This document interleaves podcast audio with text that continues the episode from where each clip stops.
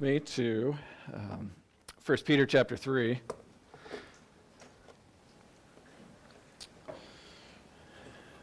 We're going to read verses 13 to 22 of 1 Peter 3, just to give some context here. We're going to focus on verses 18 to 22.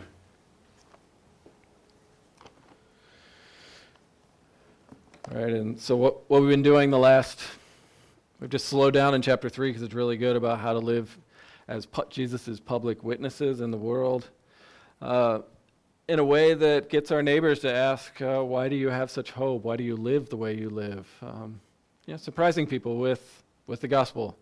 That's what we're called to do. And so today is giving us the reason to do that as we see Jesus. He's, this is the power to do it, it's the strength to do it, it's the reason to suffer for good. So let's, let's read this and we'll pray together. This is God's word from Peter.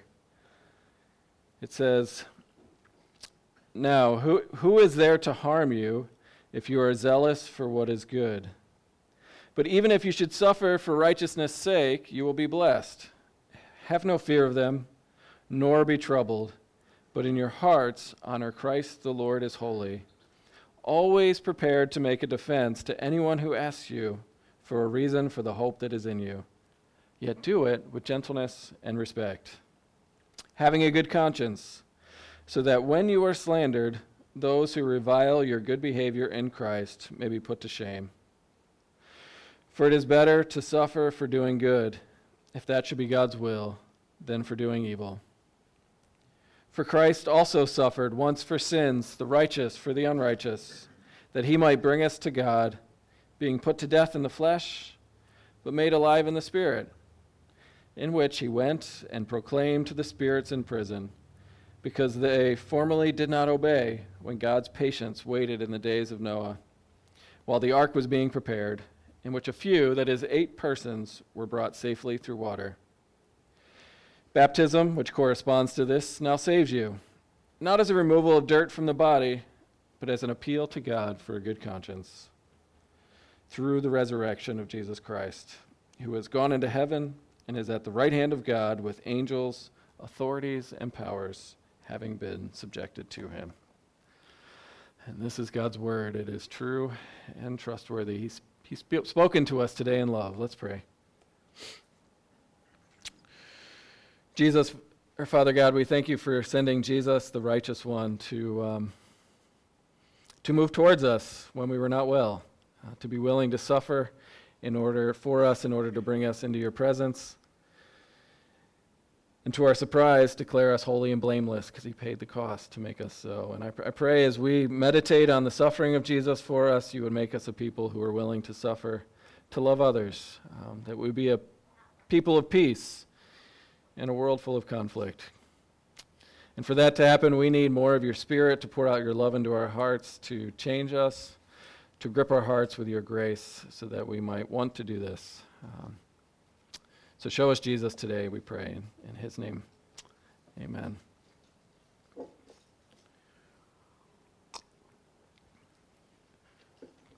So, a young Christian uh, just got a job, a new job as a mechanic, is a story I heard. Is very enthusiastic for Jesus, very enthusiastic for others to know the freedom that Jesus brings, the change of life that he causes. And on his first day on the job, he walked into this shop, right? You can picture this. It smells like grease. Um, and he looked around on the walls, and right away he could tell he was surrounded by people not like him. Because there were just scantily clad pictures of women everywhere. I mean, what would you do, Christian, right, to stand up for the truth? Do you pull a Gideon and sneak in in the middle of the night and just tear them all down? uh, just stay silent? Speak up? Well, this particular young man, eager to be a witness for Jesus, proceeded to tell all these men that he was about to work with um, about the good news of chastity, uh, pointing out their moral failures, pointing out it doesn't honor women, you're treating them as objects, you're not seeing the way Jesus sees them, because as a Christian, I'm against such immorality, and Jesus is against that kind of behavior. I mean, I, I don't know if he did, but I like to imagine him quoting the seventh commandment and, and the shorter catechism, right? That God's against all unchaste words, thoughts, and actions.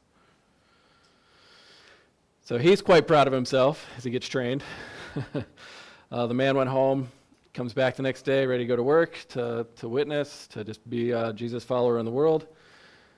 And of course, the guys heard nothing that he said, decided to amp up the offense and put even more scandalous pictures on the wall. And unwilling to bear such hostility, the young man quit for Jesus' sake, confident that he stood up for what was right. And that was the end of the story. right, so it's, it's a common, common thread, right? You're, we're sent out into the world, we're surrounded by people who believe differently than us. Uh, especially in Peter's sake, right? Christians are a minority, and so this was just would have been a common thing. And would you say that this young man kind of embodied what Peter's been teaching? Uh, the humility, the, the willingness to suffer for good. Um, on today's terms, right? To, to suffer the unri- to suffer to love the unrighteous. All right, we're going to come back to the story at the end here, but part of what Peter is doing, and this is what this whole section and this whole letter is just training us to, to navigate thorny, difficult relationships out in the world, both with people not Christian like us who follow Jesus and those who are in the church. I mean, he's aimed at Christians in the world, but this is going to help us in any kind of conflict that, that we get in. Because if you think about this question, how do you respond when you are in conflict? with people who see the world differently than you. Right? I mean, that's pretty much everybody, not you. that's why conflict happens. Right? And I know how I tend to respond. My default mode, and everyone's default mode, right, is we don't get mad, we get even. Uh, we live by an eye for an eye. Insult for insult. Or if you're on the internet, you fire back another more insulting meme. Right? We're really good at showing others at how wrong they are or just piecing out when it gets hard. And so Peter's going to show us another way today and another, uh, the reason to stay in the relationship um, in order to witness Jesus to the world. And it's to suffer as the righteous for the unrighteous because that's what he's done for us. And so there are really weird parts, as you just heard there's some obscure things about Noah that were like, what in the world? Why would you bring that in here? But we'll, we'll talk about that. But uh, Peter's going to show us the power of Christ's suffering this morning. Uh, he's going to call us to remember our baptism. And then he's going to show us Christ's victory. And so all these are going to move us to be willing to suffer, to do good. And so if you look at verse 17, right, of chapter 3, Peter says, it is better to suffer for doing good, if that should be God's will, than for doing evil. And then, then he uses that word for. Here's why. Because Christ also suffered once for sins, the righteous for the unrighteous, that he might bring us to God. All right? So here's, here's the motivation to turn the other cheek, uh, to, keep, to keep doing good, and to be willing to suffer for it. It's right there. Christ suffered for you. And even if you know, right, that like Gandhi said, who loved Jesus' Sermon on the Mount, that, that an eye for an eye will just leave the whole world blind, um, even if you know that, everybody, because we're human and sinners, right, we hate losing. I hate losing an argument. I want to win. Right? And so Peter is showing us the power and pattern for how to respond in conflict, to continue to do good, to continue to move towards those who are against you. It's Jesus' suffering for you. Right?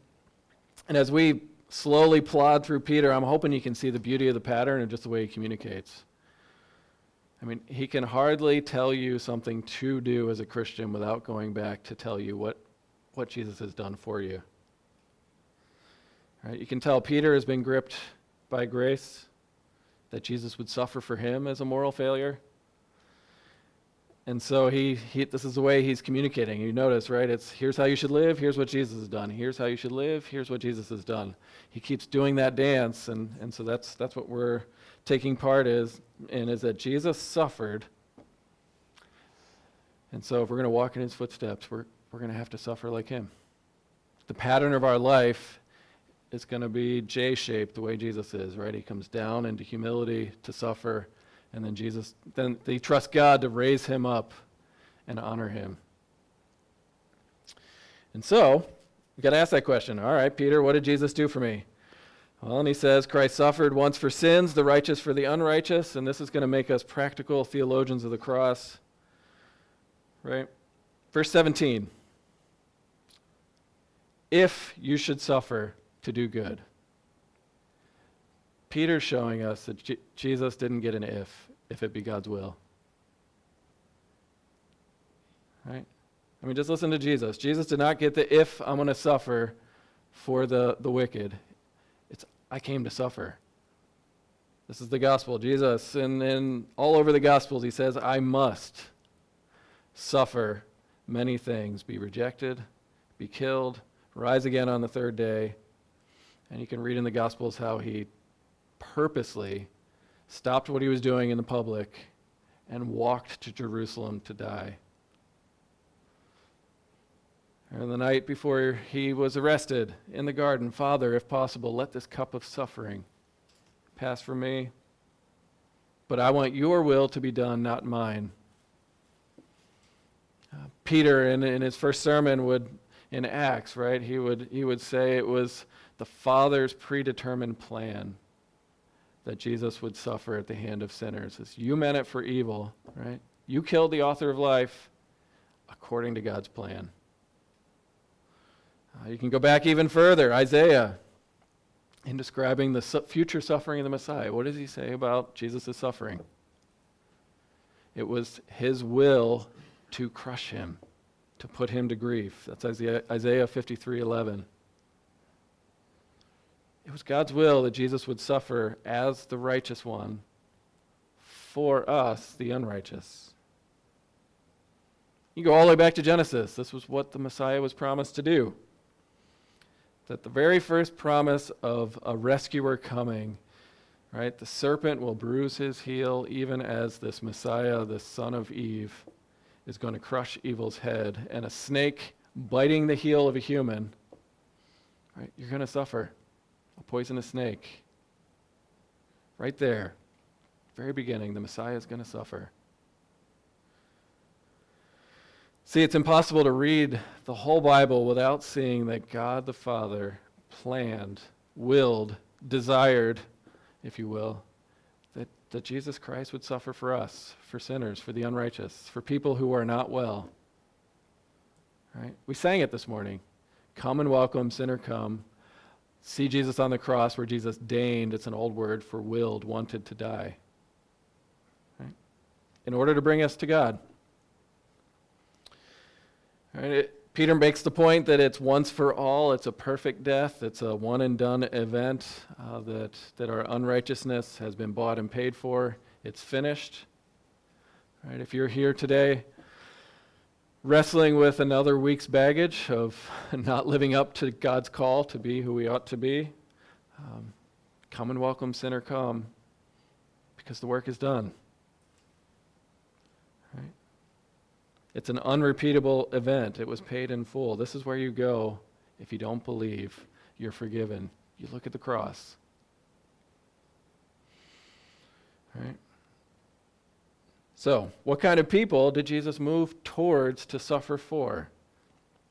And here's where it gets specific. If you just keep asking questions and, and massaging the text, it's, it's full of good news, right? It's for people who have not lived well. the moral failures, um, the people who live an eye for an eye, insult for insult, the self righteous, everyone who's fallen short of any part of God's law to love God and love your neighbor. Right? And so the picture you have is Jesus moving towards and working for people who are unwell. Right? You could put it this way that Jesus suffered as the righteous one for the unrighteous in order to bring us, as the unrighteous, into the presence of a God who is righteous and holy. Right? That's what he did. Now, why is Peter telling us this? I mean, I'm taking a short phrase and, and expanding on it, but why would he tell you what Jesus has done at this particular moment? It's because you won't survive conflict without this reality. You're either going to go, right, both swords out, running f- full speed ahead to, to slay those who've offended you, or just run away and hide and never deal with it. Right? Because this is what's wrong with the world. Unrighteousness is what's wrong with the world. Humans are going to human, and we have the propensity to blow it. And so the problem is for us, right, if we step out of the, the text and think about where we're at. In our modern culture, we have a really simple way of dealing with evil, don't we? Of somebody who's against us. I mean, just look at social media. I mean, or don't. You'll probably your blood pressure will, will be, in a better place. Right? We're really good at saying, "Yeah, those people stink. Those people are evil." And we just shame them into oblivion. Right? I mean, people may not even believe there's a universal right and wrong. They won't even say the Bible's true for all people in all times, but they're gonna they're gonna let people know when they're wrong and they're doing evil. Right? Because I know I am, and and we're all experts at seeing what Jesus said, the specks in the eyes of others, and massively blind to the two by four hanging out of our, our eyeballs. And so, Peter is calling us to see our unrighteousness to equip us to love those who are unrighteous like us. Right? Look at how Jesus dealt with people like us. right? If we have to remove the log in our eye before going into the tiny speck of sawdust in others, that changes the way you look at people. I have to look at me and Jesus before I ever look at them. And we're not good at that, right? I'm not good at that. It's hard, right? Because we're all, um, how do you put this? We're great lawyers at defending ourselves. Right? So I don't know if you've ever read the, the novel The Fall by Albert Camus. Um, the main character is a lawyer appropriately uh, because we are public expert public defenders. And, and in this story, he's, he's trying to show the problem of life without right and wrong. Right? And so this lawyer, Cl- Cl- Clamence, he's a good guy in public. He pleads noble causes. He's very self secure in his self esteem. He doesn't take bribes. He doesn't do shady deals in the back. He doesn't brag about himself. He tries to be decent, as he says, and give everyone a fair shake, right? He's generally a good guy. In fact, he said, I'm so good, you could even say Justice is my girlfriend. We're dating. but privately, in the background, he was unable to make any kind of romantic relationship last because he was continually unfaithful. But you know, boys will be boys. Well, in the story, he has a, a moment where he finally sees the log in his eye uh, as he's walk, on, going on a walk, and this young lady, distraught, runs into a river and just starts drowning. And he ignores her. He lets her die. And that's when it, he said, This became the bitter waters of my baptism. I started to see myself. His conscience came alive, and he actually started to look inward. He says, Wow, I'm easily irritated. I am heartless and indifferent to the suffering of others. I look down and despise those who disagree with me. He started to see that my, his unfaithfulness was the common denominator for why his romantic relationships never worked out.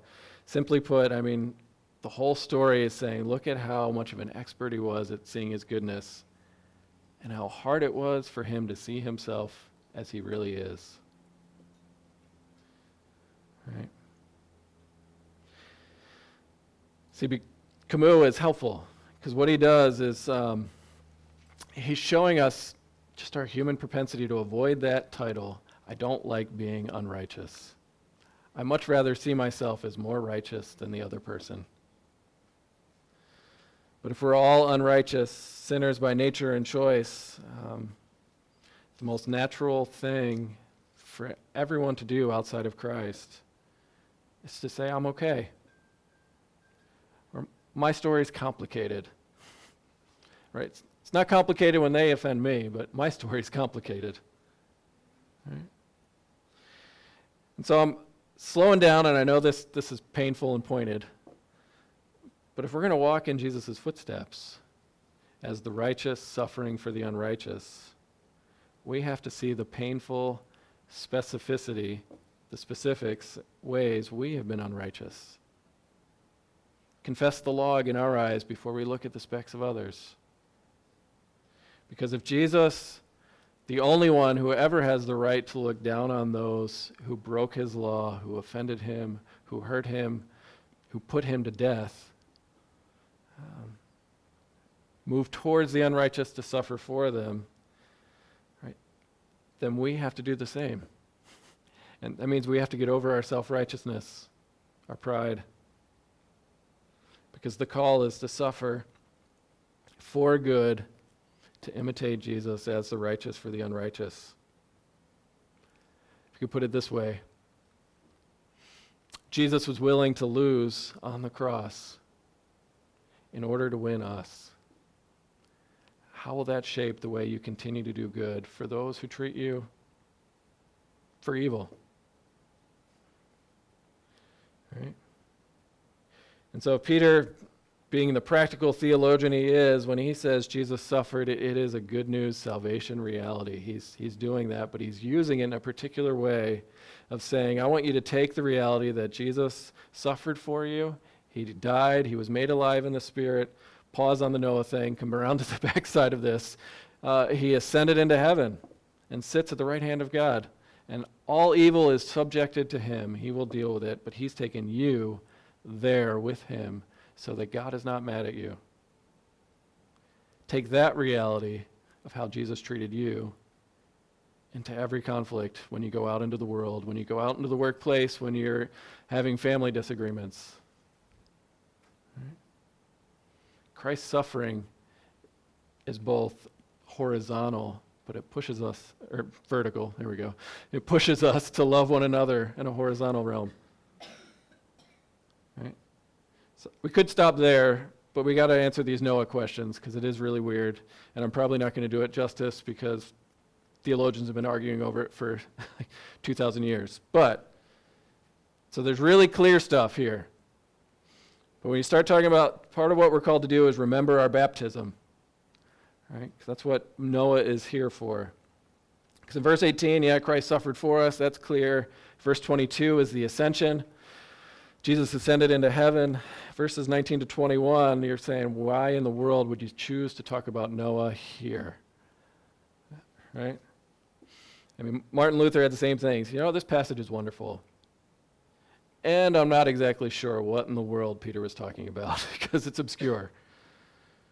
So I approach this with a lot of humility of saying there's there's a couple different options and there's some clear stuff and I mean if at least in my Bible um, a lot of them will have little footnotes on the different ways it could be translated and there's like five of them in two sentences.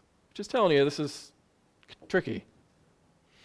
So if you read it, it says Jesus was put to death in the flesh and made alive in the spirit, in which he went and proclaimed to the spirits in prison because they formerly did not obey when God's patience waited in the days of Noah, while the ark was being prepared, in which a few, that is, eight persons, were brought safely through water. Baptism now corresponds to this. Right? cleared things up. so, why talk about Noah at this point? And I think part of it is it's helpful to know that the Noah and the flood story I mean, I think even today that's one of the stories people outside of church still know about. But in, in Asia Minor, in the, the audience that Peter is writing to, uh, it was just part of their cultural imagination. They knew about the Noah and the flood story. Right? So you can picture this, right? If, if your boss comes in and your coworker just starts saying dun dun dun dun dun dun dun dun dun, right? You know what he's saying, right? Here comes Darth Vader. right? In, in the cultural imagination, we get Star Wars references, right? If you don't, ask your kids. Uh, they, they get it, right? Just as Star Wars references can be thrown out and people understand what you're talking about because you have a shared cultural imagination, Um, Noah and the flood had that same impact on people in the church and outside of the church. It was a familiar Bible story, even if they didn't know all the specifics. And so Peter is using a story that he can show his readers the power of the gospel, what Jesus did for them. And so the complicated question is how do you connect Jesus and Noah? Or how is Peter connecting Jesus and Noah? I'm going to lay out a few options because there, there's no other way to do this. Sometimes it's just good to slow down and say, what in the world is the text saying? And some take this view that when Jesus went to preach to the spirits in heaven, it's saying that he descended into hell and preached, to the gos- preached the gospel to the spirits in prison, people who did not believe in Noah's day. Right? That the, these people who died because of the flood, they drowned, they're trapped in prison, some kind of holding area, hell, uh, waiting for Judgment Day. Right? And so Jesus, rising up from the dead, right, in the spirit, somehow goes to hell in between his death and resurrection to say, Evil is defeated, I'm the king. I mean, I, I struggle with that personally. I mean, the main problem with that view is the text doesn't say Jesus went down into hell. Between death and resurrection, it says this thing happened after he's made alive. Right, if you're reading the text. All right, so all this stuff. If you have questions, feel free to, to come talk to me, but this doesn't seem to be a good place to argue that Jesus descended into literal hell because it's not anywhere else in the Bible. Right? Because it says he was made alive in the spirit, so he's alive, and then he proclaims victory to these spirits in prison. And when did he proclaim victory? When the angels were subjected to him. It's when he's in heaven. So it seems to be the opposite to me. Uh, feel free to ask questions. Another view is that Jesus was, the Spirit of Jesus, the Spirit of the Messiah, was at work in Noah's day, talking through Noah. Right? So that Noah, when he was saying, Judgment is coming, you can be saved if you come on the ark, God will protect you. Right? That was Jesus preaching good news to a disobedient people. And now they're dead and they're in prison but that, that Noah was filled with the Spirit of the Messiah. I think that's a good option, a fair option. It's, it's, it's another picture of Jesus moving towards the disobedient, which fits the context, patiently calling sinners to repentance. Um, it's just saying that Jesus was at work in Noah's day. Um, others take a view that Jesus, after his resurrection, wasn't talking to people, but talking to angels, spiritual beings. Because the only time in the New Testament spirits and prison are connected, the only things that are ever put in prison in the New Testament are angels. And there's a way to read the Noah and the flood story as being about angels having kids with humans and causing all kinds of violence and that's a really long rabbit trail that I'm not going to go down. and I'm seeing people going, What in the world is he talking about? Exactly. Um, but the whole point is that Jesus suffered and he's proclaiming victory over evil. Whichever, whichever way you take, the whole point is that God uh, was at work through the Noah story. And uh, I think the best options are probably if you take that the the sons of God in Genesis 6 were angels and not humans, that's going to fit here. If you take that the sons of God were Christians, God followers, disobeying God's command to marry only in the family, uh, other Christians in, in the flood story, then option two fits that Jesus was preaching to the disobedient through Noah. Like I said, there's, this is welcome to the world of Bible nerds and what I was suffering with this week. So you get to suffer as I've suffered because it probably hasn't cleared anything up. So, zero in on what's clear. What does P- Peter focus on after all that? He says, Remember your baptism. Right? Remember what your baptism corresponds to. And so, the Noah story of Noah and his family, the few being saved from the waters of judgment by water through the ark, corresponds to Christians being saved by God's, from God's judgment, by God's judgment on the cross. Right? Baptism corresponds to the portrait of salvation with Noah and the flood. Right? And so, if you're wrestling with this whole idea, right, Noah and the flood story is a baptism event.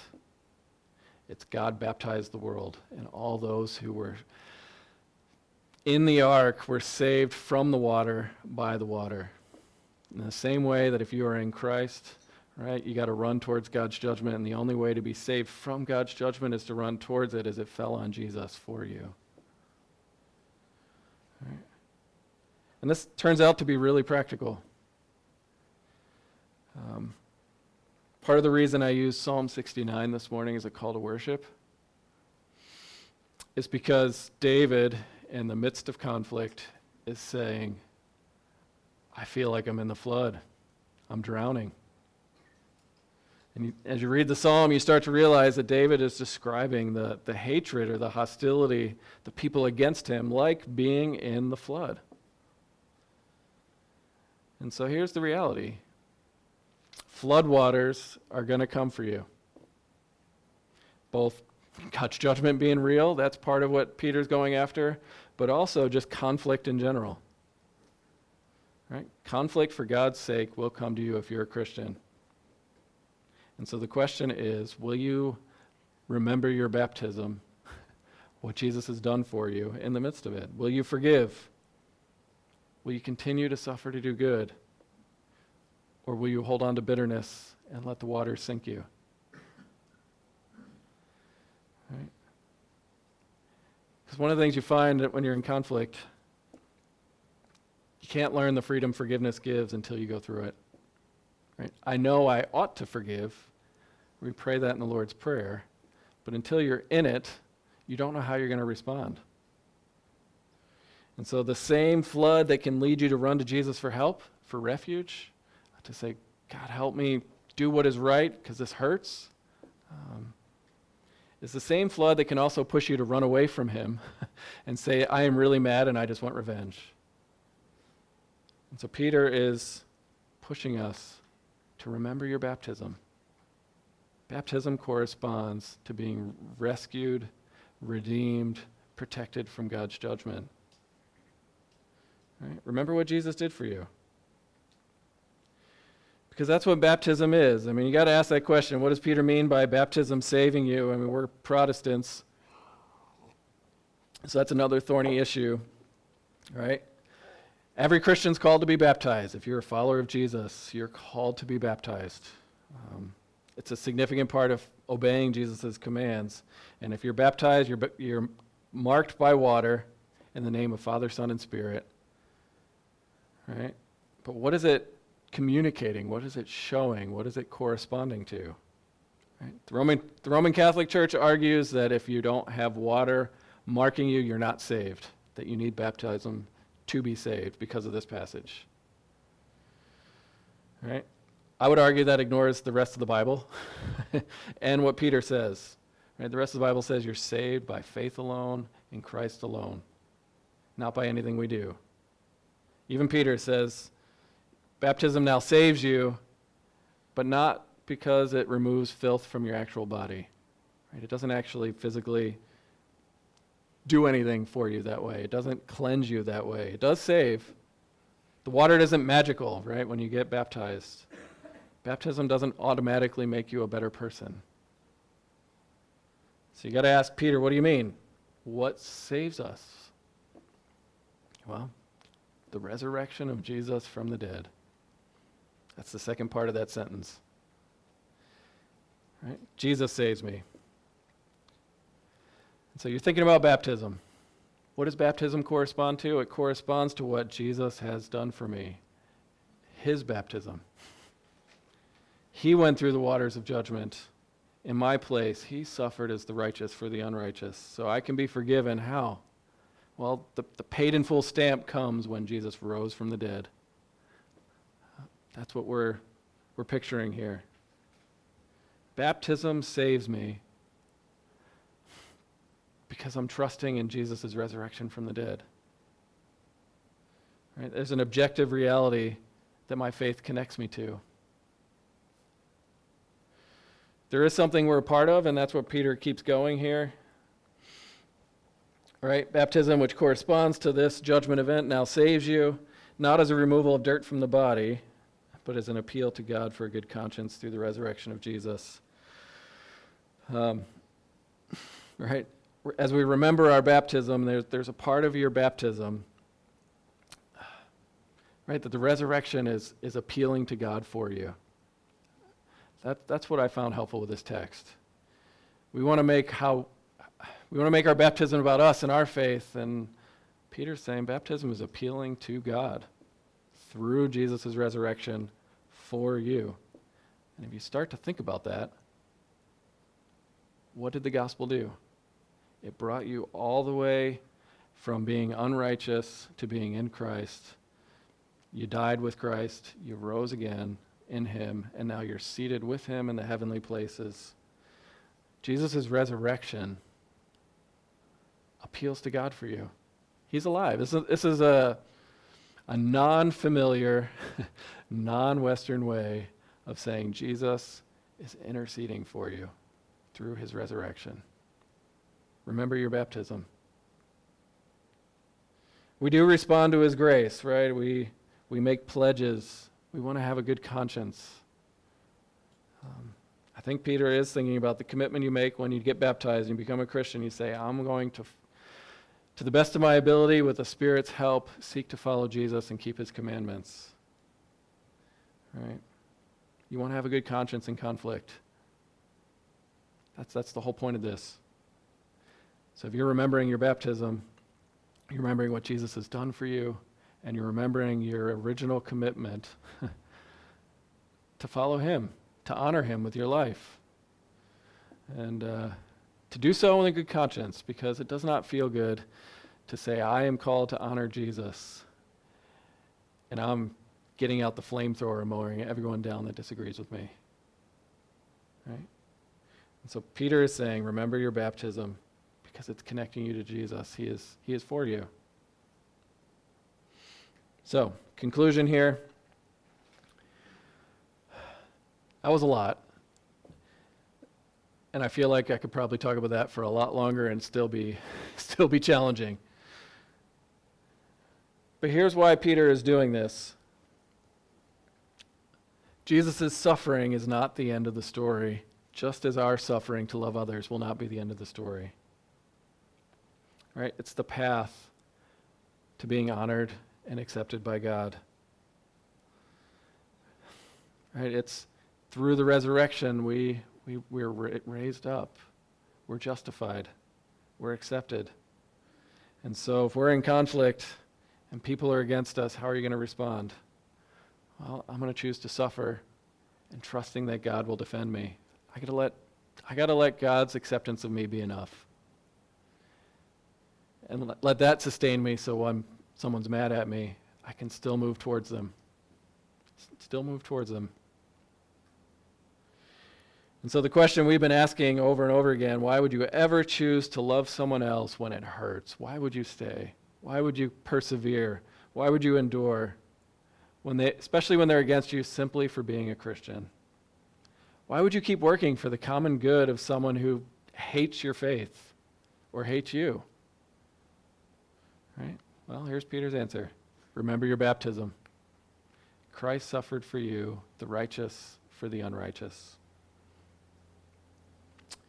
You remember our, our young friend that we started with, this young Christian guy you know, if you were to apply everything we just said to that kind of circumstance, yeah, what do you think you should do? What would you counsel him to do? Right? See, if we're going to embody Christ in, in any kind of hostile work environment, you're signing up, as Jesus did, the righteous to love the unrighteous, to keep, keep doing good, even if they return evil to you, because that's what Christ did for you. I mean, only God knows what he should have done. Maybe he should have just brought coffee and donuts and tried to get to know them first. it's always a good, good place to start. But Peter, Peter is setting the pattern. Because Jesus was victorious through his death and resurrection, and we are loved, that sets you free to lose, to suffer, in order to love other sinners. Go and learn what that means. Let's pray. Father, we talked a lot about Jesus and what he's done, and I pray that uh, even some of the intellectual things would, would soften our hearts, uh, that we would see um, just the wonder of Jesus moving towards us in gentleness, with grace, with mercy, and then that would then, by your Spirit, move us to, to show that to others. We cannot do this on our own, so I pray you would. Um, just invade our hearts. You would um, work in us uh, the desire to do your good will, which is to continue, if it be your will, to suffer for doing good. So may your will be done in us, we pray, in Jesus' name. Amen.